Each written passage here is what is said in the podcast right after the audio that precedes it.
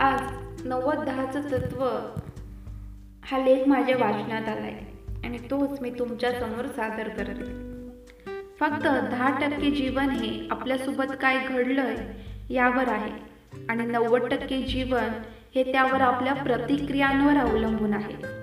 जे घडतंय त्या दहा टक्केवर आपला काहीही ताबा नसतो. उदाहरणार्थ गाडी बंद पडणे ट्रेन विमान बसला उशीर होणे मुलांना यायला उशीर होणे. अचानक काहीतरी घडणे.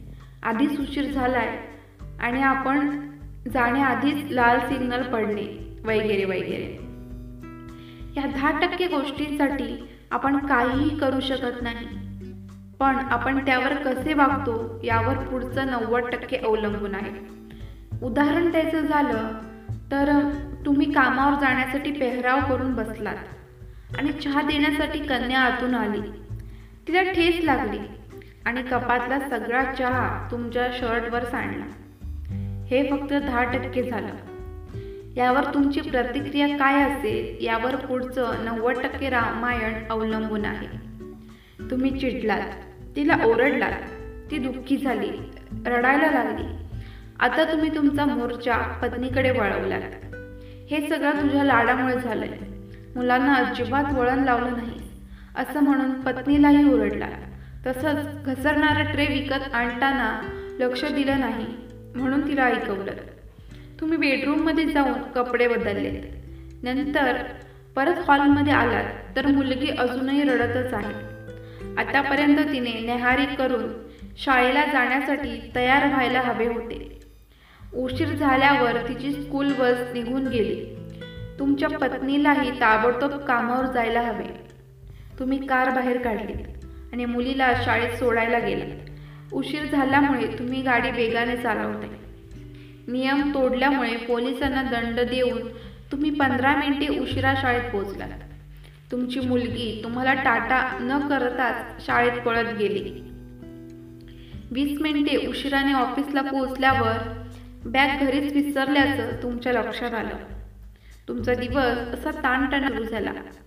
दिवसभरात अशाच अजून काही घटना घडल्या आणि त्यामुळे संध्याकाळपर्यंत वातावरण वाईट झाले. आता तुम्ही घरी आलात. घरात आल्यावर एक गोष्ट तुमच्या लक्षात आली. ती म्हणजे तुमच्या पत्नीशी आणि मुलीशी असलेल्या नात्यात थोडी दरी निर्माण झाली. का? कारण तुमचा सकाळचा प्रतिसाद. तुमचा दिवस वाईट का गेला? त्याला कारण कॉपी होती. त्याला कारण मुलगी होती. त्याला कारण पोलीस होते. त्याला कारण तुम्ही स्वतः होता.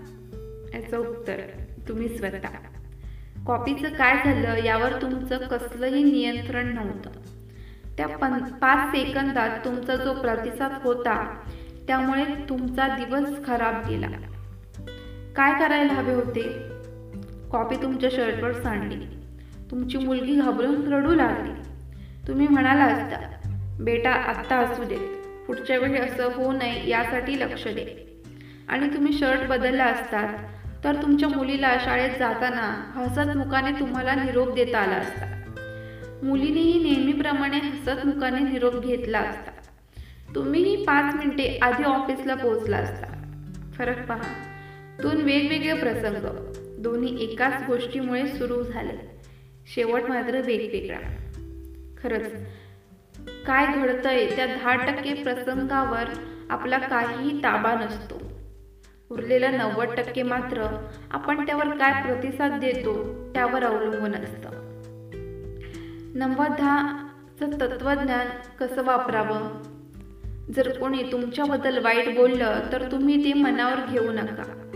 पालत्या पातेल्यावर पाणी पडेल तर काय होते? त्याप्रमाणे वागा. त्यांच्या वाईट बोलण्याचा तुमच्या मनावर परिणाम होऊ देऊ नका. तुम्ही चांगला प्रतिसाद देऊन तुमचा दिवस चांगला जाऊ द्या. चुकीचा प्रतिसाद दिल्यास शब्दाला शुद्ध वाढेल आणि त्यामुळे मित्र किंवा जवळची व्यक्ती गमावू शकते. रस्त्यात कुणी आपल्या गाडीला आडवी गाडी मारली किंवा कट मारला किंवा चालताना तुमच्यापुढे कोणी गेले किंवा तुमच्या कोणी आडवे केले तर तुम्ही काय करता? तुम्हाला राग येतो? स्टिअरिंगवर जोरजोराने हात आपटता? मुठी आवळता?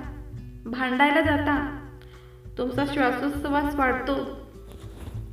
तुम्ही दोन पाच मिनिटे उशिरा पोहोचलात तर काय फरक पडणार आहे? नव्वद दहा तत्वज्ञान आठवा आणि सोडून द्या. त्या प्रसंगाआधी जे होता तसे आनंदी राहा. तुम्ही उद्यापासून येऊ नका असे बॉसने तुम्हाला सांगितले. किंवा तुम तुमची हक्काची कामं तुम्हाला न मिळता दुसऱ्याला दिले आहे असे तुम्हाला कळले तर? मन अशांत करून झोपमोड करून घेऊ नका. तुमची काळजी घेणारी शक्ती कामाला लावा आणि तिचा उपयोग दुसरे काम शोधण्यासाठी वापर करा. बस कॅब विमान रेल्वे उशिराने येणार आहे असे तुम्हाला कळले तर. संबंधित अधिकाऱ्यांना ओरडून काहीही होणार नाही कारण जे घडलंय त्यावर जे ते काहीही करू शकत नाही. पण तुमच्या दिवसाच्या नियोजनात त्यानुसार बदल करता येणार आहे. वाट पाहण्यातल्या वेळ वाचनात महत्त्वाची कामं फोनवर करण्यात घालवा. आजूबाजूला असलेल्या माणसांच्या ओळखी करण्यात घालवा.